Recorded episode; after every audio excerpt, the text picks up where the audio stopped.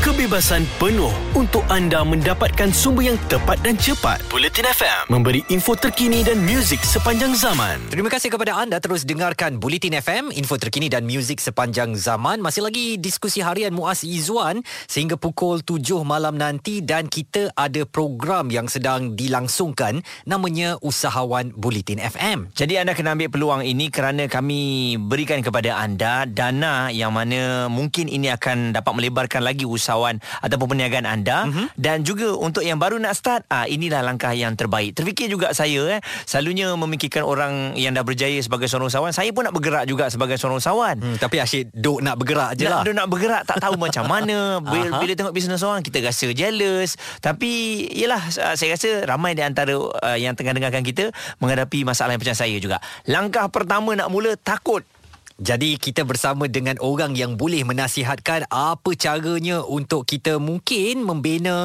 satu empire perniagaan kita dengan langkah kecil. Tetapi sekarang ni dunia dalam keadaan pandemik ini satu masa yang tepat ke atau tidak untuk memulakan perniagaan? Kita bersama dengan Dr Nur Hasni Juhdi. Beliau adalah penolong dekan keusahawanan di Fakulti Ekonomi dan Pengurusan Universiti Kebangsaan Malaysia UKM Doktor terima kasih kerana uh, bersama dengan Bulletin FM kalau boleh saya nak tahu doktor apakah cara yang betul eh kalau kita nak mulakan perniagaan idea macam Muaz tu cita-cita tu ada. Tapi uh, langkah pertama yang kita perlu lakukan apatah lagi kita berada dalam zaman pandemik ketika ini? Langkah pertama ya uh, Izwan. Mm-mm. Langkah pertama tu insya-Allah adalah kita kena faham dululah dunia sekarang ni sedang berhadapan dengan apa sebenarnya ya. Uh, nak tak nak kita kena hadapi iaitu situasi uh, dunia sekarang adalah berhadapan dengan uncertainty Mm-mm. ataupun dalam bahasa Melayunya ketidakpastian. Tak ada Betul. benda yang kita pasti Mm-mm. satu perkara pun kita tak pasti dah ya. Ha, jadi uh, dalam dunia perniagaan uh, terpaksa menerima keadaan ini.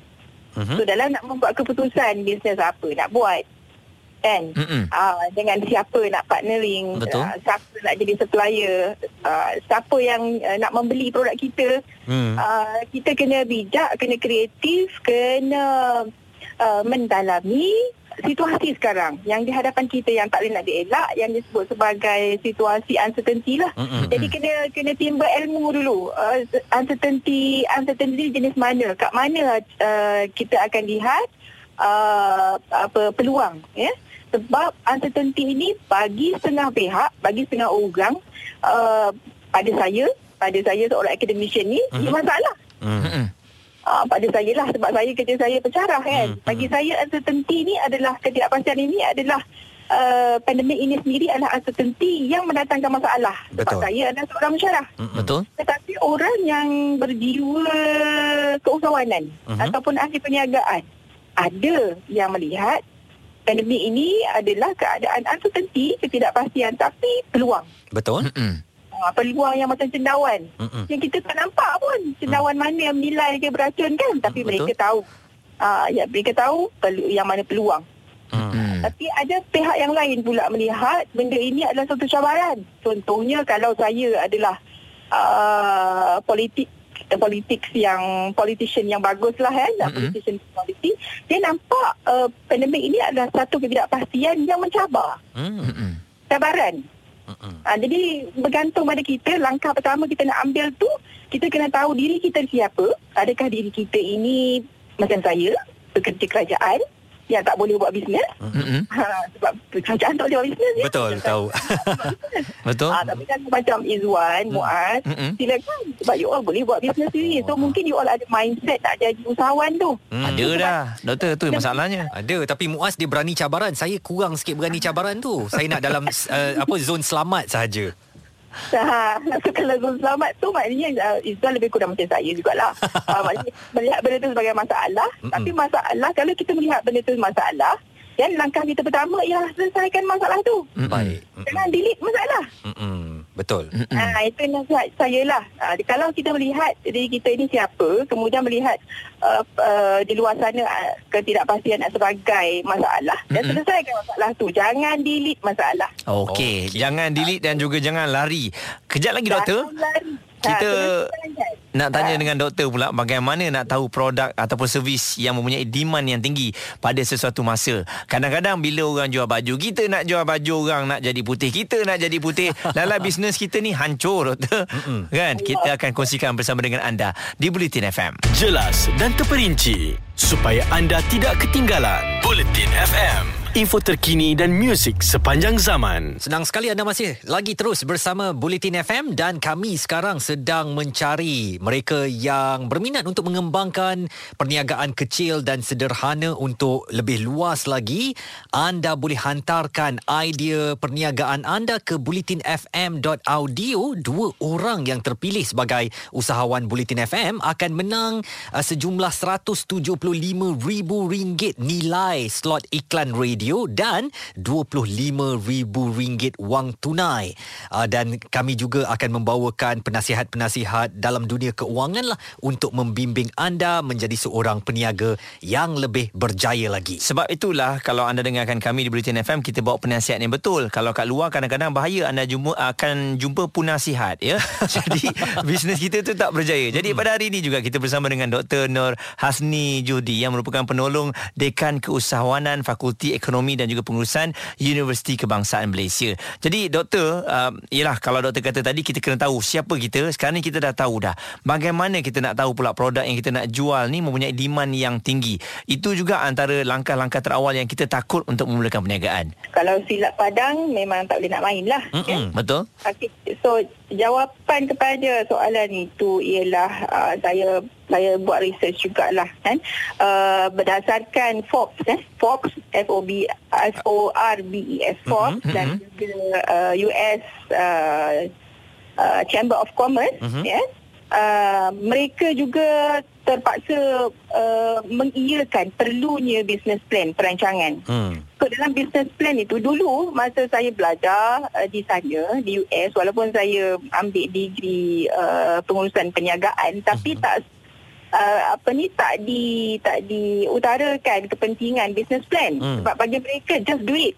Uh, itu falsafah bisnes di Just Amerika do it, eh? just do it. Mhm. Tapi sekarang ni uh, pasca COVID ni mereka mula menanamkan uh, kepentingan uh, buat business plan ini. Hmm. Long term business plan, bukan short term pun, long term business plan dan dalam business plan itu perlu jelas clear apakah produk-produk yang berpotensi yang menjadi keperluan uh, masyarakat dunia. Dia meng-highlightkan kepada keperluan bukan kehendak dah. Pasca COVID ni uh, mereka memberi suggestion ya, US uh, Chamber of Commerce dan juga Forbes mencadangkan supaya bakal-bakal usahawan ataupun yang baru nak mulakan uh, perniagaan ini perlu memikirkan apakah yang diperlukan oleh Pengguna. masyarakat. Mm-mm. Ha, pengguna. Pengguna tu tak semestinya manusia sahaja. Mungkin environment, persekitaran. Mungkin pet, Mm-mm. Kucing kan? binatang peliharaan. Betul. Yes. Mm-mm. Jadi dia kata uh, dalam business plan itu yang pertama kena fikirkan apakah produk dia? Produk dia mestilah yang memenuhi keperluan bukan kehendak. Dan ke seterusnya adalah yang mempunyai uh, target market ataupun um, pasaran uh, sasaran yang jelas yang realistik. ada statistik dia. Hmm. Ah, realitinya berapa? Berapa persen? Contohnya kalau uh, sekarang ni dah bukan zaman orang nak beli tudung. Oh, sekarang ni bukan zaman orang nak beli jubah, orang beli terkong dah. Hmm. Cari keperluan orang apa. Contohnya apa ya? Saya pun tak pastilah, saya pun tak kreatif mana. Tapi ada cadangkan oleh mereka adalah seperti ya, sekarang zaman sekarang ni content creator. Hmm. Content creator untuk yang bisnes online, uh, graphic designer. Hmm. Ah ini orang-orang pakar-pakar grafik, pakar-pakar uh, ni lah kan, uh, lukisan-lukisan ya. Dan juga penulis copywriting. Hmm. Sebab nak pasarkan online dia ada ada copywriting yang profesional lah. Mm-mm. Ah kita tak nak yang mengada-ngada, mengada-ngadakan benda tak ada Shop kan. sendiri, penulis ah. copywriting tu kena. Ni ada khidmat website. Hmm. Uh, kemudian pet products ya. Pet product ni macam-macam. Uh, daripada makanan dia, sisa buangan dia, uh, vaksin dia, pelbagai. Ya. Uh, sangka dia ya. So pet product. And then uh, home based beauty and health and also fitness program Hmm. yang boleh di online kan ya Hmm. hmm. antaranya lah ya and then uh, telehealth services ah uh, telehealth services tu mungkin macam uh, professional services doktor ataupun nurses Mhm. ke rumah Ah. instead of pesakit pergi ke klinik keluar uh, ataupun ke hospital sekarang ni adalah zaman sepatutnya kita kan ada limpahan uh, numbers of test yang tak ada kan mm-hmm. dan doktor ini fikiran keusangan mindset kawanan perlu buka servis mm. uh, untuk kan rumah ke rumah kita ada license mm. kan uh, tapi tak ada tempat nak kerja so Saya itu di, antara lah di luar uh, negara ini biasa eh doktor tidak biasa lagi ini oh. adalah antara produk-produk baru yang dicadangkan oleh Forbes dan juga US Chamber of ah. Commerce mm. Yang saya lihat memang ada keperluan yang sama juga di Malaysia. Sebab kita situasi kita hampir serupa Betul. Dan uh, hmm. kita harapkan uh, sedikit uh, pencerahan yang diberikan oleh doktor ini boleh memberi gambaran kepada para uh, usahawan kita di peringkat kecil dan sederhana ini untuk lebih merangka lagi apa yang perlu dilakukan. Uh, seperti kata doktor tadi lah Muaz, jangan hentam sembrono saja eh. Mm-mm. Nanti duit yang ada di tangan kita modal tu habis begitu sahaja. Uh, apa punasihat ya. Sepatutnya kita dapatkan penasihat yang boleh memberikan nasihat yang wajar seperti doktor untuk membantu kita menghadapi zaman pandemik ini dan kita dapat uh, pu- kembali pulangan modal kepada apa yang kita usahakan. Baik doktor sekali lagi terima kasih di atas uh, sedikit nasihat dan juga tips uh, dan kita harapkan uh, semua usahawan-usahawan akan terus menjadi yang terbaik ya. Itu dia Dr. Nur Hasni Juhdi penolong dekan keusahawanan di Fakulti Ekonomi dan Pengurusan Universiti Kebangsaan Malaysia. Saya rasa masih lagi tak cukup lah kalau setakat satu dua tiga tips kerana saya rasa tips ini kena berpanjangan dan juga pembacaan pembacaan yang lebih meluas lagi bersama dengan mentor. Betul. Jangan risau di Bulletin FM kami akan sentiasa bawakan mereka yang dah bergelumang dengan dunia uh, perniagaan ini, mereka yang dah merasai sepak terajangnya, semua akan kongsikan kepada anda apa yang boleh dilakukan dan kami betul-betul nak cari dua orang untuk kami hadiahkan RM175,000 nilai uh, iklan radio serta RM25,000 cash kepada anda yang berjaya. Kekal terus bersama kami di Bulletin FM. Ada kepentingan anda di sini untuk mendapatkan berita secara tepat dan pantas. Dua anggota polis maut bertindak atau berlakon sebagai bangsa yang perlu diselamatkan. Operasi mencari dan menyelamat SAR. Bulletin FM, info terkini dan muzik sepanjang zaman. Terima kasih untuk anda yang terus bersama dengan kami di Bulletin FM. Diskusi harian Muaz dan juga Izzuan hari ini. Fokus kita mengenai usahawan Bulletin FM. Jadi kami nak ajak anda untuk bersama-sama dengan kami. Kalau ada perniagaan baru dan juga mungkin anda nak kembangkan lagi bisnes kecil-kecilan anda tu menjadi lebih besar. Apa kata anda bersama dengan kami. Anda boleh hantarkan penyertaan anda di bulletinfm.audio ya. Dan ID bisnes anda tu yang paling penting. Sebab kita nak tengok bagaimana kami juga boleh membantu. Dan berkemungkinan anda boleh memenangi dana perniagaan berjumlah RM175,000 untuk slot iklan radio dan juga wang tunai berjumlah RM25,000 setiap seorang. Kita dalam tinjau rakyat sekarang dan ini sebenarnya peluang anda ya untuk sebut nama perniagaan anda bersama kami, promosikan apa yang awak jual dan bagaimana uh, cabaran yang terpaksa dialami sewaktu zaman pandemik COVID-19 ini, kita menang-menang lah. Maknanya mungkin awak mempromosikan juga bisnes awak di radio secara percuma kita bagi petang ni dan awak ceritakan juga bagaimana agaknya yang terpaksa anda lalui untuk meraih perhatian dan juga meningkatkan perniagaan anda supaya kekal, sustain gitu kata orang dan juga uh, mendapatkan pulangan lah kalaupun tidak banyak tetapi sentiasa ada pulangan untuk meneruskan kehidupan dalam zaman pandemik ini. Talian kami 0377225656 atau WhatsApp 0172765656. Baik ada yang dah hantar awal ni Zuan namanya Aidil yang berada di Ceras katanya untuk mula mula bisnes ni cari sesuatu yang bila letak depan muka orang dah faham hmm. untuk membuatkan momentum semangat kita berniaga ni kekal tinggi. Tak perlu jual sesuatu yang sampai kita perlu buat video demo dan sebagainya. Contohnya saya jual telur masin dulu waktu first PKP sekadar gambar hasil macam mana bila dah rebus dan harga. Alhamdulillah boleh tanggung hidup 2 bulan juga. Alhamdulillah itu memang menarik sekali eh. Jadi kalau anda ada cerita-cerita macam ni uh, kongsikan dengan kami petang ini dalam tinjau rakyat. Kalau ada peluang bisnes awak nak jual apa Muaz? Saya memang minat pada kopi hmm. ya dan saya tengok sekarang ni trend uh, nampaknya telah pun sampai di Kuala Lumpur. Sebab dulu kat Terengganu memang ramai anak-anak muda ni jual kopi lah dengan pelbagai cara lah kan. Jadi akhirnya dah sampai kat Kuala Lumpur dan juga Selangor ni dah ramai orang jual. Jadi saya sukalah nak tengok uh, kopi ni sebab saya yakin ramai orang minat kopi di Malaysia ni. Sayangnya saya mungkin tak akan beli kopi awak Muaz Mm-mm. Sebab saya bukan kopi person Ha, Saya tapi- tea person tak apa, Tak apalah saya, kawan, saya jaga hati lah saya, Ha. saya beli kan Ha. Sampai rumah saya buang lah eh Bagilah jiran. Jiran beli untuk kawan-kawan kena support perniagaan. Okey, uh, kalau saya pula memang saya berniaga lembu lah. Ha-ha. Saya ada ladang dekat Perlis Wow. dan mm, kita cubalah. Saya rasa sektor makanan ni antara yang paling selamat lah ya. Mm-mm. Susah macam mana pun orang akan tetap makan juga. Jadi elok juga kalau anda nak memulakan perniagaan, mungkin bidang makanan uh, wajar anda jadikan sebagai satu pilihan atau mungkin juga ada orang yang nak jual telekung, Mm-mm. jual uh, tudung kan.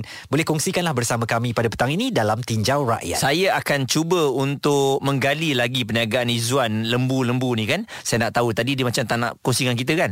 Kejap lagi kita akan kongsikan bersama dengan anda bagaimana perniagaan tersebut. Berapa banyak ekor lembu yang dia ada di ladangnya. Terus bersama kami Bulletin FM. Bulletin FM, terkini, relevan dan penting untuk anda. Info terkini dan muzik sepanjang zaman.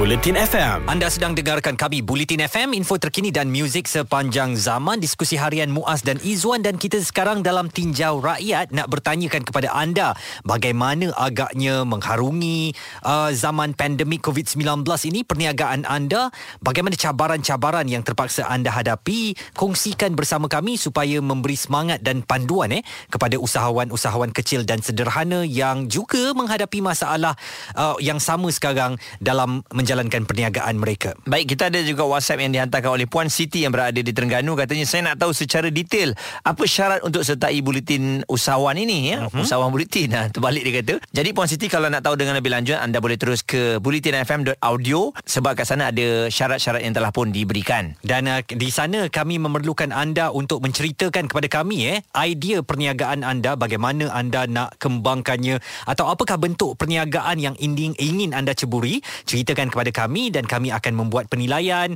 untuk memilih dua orang yang akan menerima sehingga RM175,000 slot iklan radio dan wang tunai RM25,000. Jadi diharapkan kami dah menjawab soalan Puan Siti dari Terengganu. Ada satu lagi WhatsApp mm-hmm. uh, namanya tak ada ni uh, tapi beliau tulis jika diberi peluang untuk berniaga saya nak buat service cleaner walaupun part time saya dapat membantu mereka seperti ibu tunggal dan uh, mereka yang memerlukan kerja untuk menjana pendapatan. Okey tak Izzuan dan Muaz? Okey, kalau bagi saya buat masa sekarang dalam pandemik ini tidak okey Mhm. mm-hmm. sebab memang kebanyakannya tak dibukalah untuk uh, bangunan dan sebagainya. Jadi mungkin pengurangan dari segi cleaner ni akan dilakukan dulu. Betul. Terutamanya pekerja-pekerja yang bekerja. Saya ada jumpa beberapa orang yang ialah menjalankan bisnes ni, katanya dia terpaksa cut orang. Uh, kalau dulu lima orang, uh, sekarang ni tinggal dua orang. Hmm. Ya, oleh kerana pihak uh, bangunan ataupun syarikat tu pun dia mengurangkan pembayaran kepada uh, yang mengusahakan cleaner ni. Dan saya sebagai pengguna sendiri kalau nak kongsikan pengalamannya Muaz, uh, saya biasanya memanggil orang untuk membersihkan rumah saya. Dah lama saya tak panggil eh kerana mm-hmm. kita pun risau sekarang. Kita tak tahu tahap kesihatannya bagaimana Betul. dan kita pun tak mau orang asing masuk ke rumah kita membahayakan seisi keluarga. Jadi mungkin ini satu cadangan yang baik tapi tak kena pada masanya mm-hmm. apabila dah habis zaman Covid nanti dah uh, menjadi tahap endemik yang mana kita terpaksa hidup dengan virus ini mungkin boleh dipertimbangkan lagi. Okey, jadi Izzuan bagaimana perniagaan untuk lembu ni? Maksudnya yang berkaitan dengan haiwan sebab saya difahamkan ada sahabat saya juga membuka perniagaan kecil-kecilan ni, kambing dan juga lembu. Nampak gayanya macam menjadilah. Betul kerana ini bisnes uh, makanan mm-hmm. memang sentiasa ada permintaan dan yang penting kena tebal muka sikit muas uh, termasuk ialah nak ambil gambar Instagram tu tengah cuci najis lembu kan siapa nak buat macam tu. Tapi kita ketepikan semua ni lah. Ini bukannya perniagaan nak glamour eh. Kita mm-hmm. nak cari keuntungan. Tebal muka satu lagi terpaksa pergi ke pasar-pasar bertemu dengan peniaga. Kami ada lembu. Boleh tak kami uh, proses daging lembu itu dan hantarkan kepada anda? Jadi kita kena buat marketing-marketing begitu. Mm-hmm. di samping kena tampal poster di masjid. Kalau nak buat akikah korban oh. dan sebagainya kena buatlah banyak kerja Mm-mm. on ground terpaksa kita lakukan. Dan perniagaan saya ni di Perlis eh. Mm-mm. jadi uh, kami tumpukan di kawasan Utara terlebih dahulu. Wah, tu dia. Saya baru tahu hari ni. Jadi selepas ni kalau nak order lembu ni saya dah tahulah kepada siapa orangnya. Dan harganya di sana lebih murah Oh, sebab ya? dia tak boleh letak harga seperti di Kuala Lumpur ni. Ha-ha. Jadi kalau di Kuala Lumpur mungkin seekor lembu katalah RM5,000, mm-hmm. mungkin di Perlis kita jual RM3,500 atau RM4,000 sahaja. Tapi kos nak bawa tu kalau ialah let's say kita nak beli kat sana uh, memerlukan kos uh, pe- penghantaran juga pengangkutan kan. Betul dan mm-hmm. mungkin kerana lembu kami datang daripada Thailand jaraknya lebih dekat jadi berbanding dengan lembu dari Thailand yang terpaksa dibawa ke Kuala Lumpur jaraknya lebih jauh itu yang menyebabkan peningkatan kos. Okey, jadi bagaimana dengan anda? Jom kongsikan bersama dengan kami. Serius, kami nak beri peluang kepada anda untuk kongsikan nama perniagaan anda kat mana anda berniaga. Jomlah bagi tahu kan. Kecil-kecilan pun tak apa. Sebab at least anda dah bergerak satu langkah untuk berniaga. 0377225656 dan juga boleh WhatsApp kepada kami 0172765656. Terus bersama kami Bulletin FM. Kami positif memberikan info yang anda perlukan. Bulletin FM, info terkini dan muzik sepanjang zaman.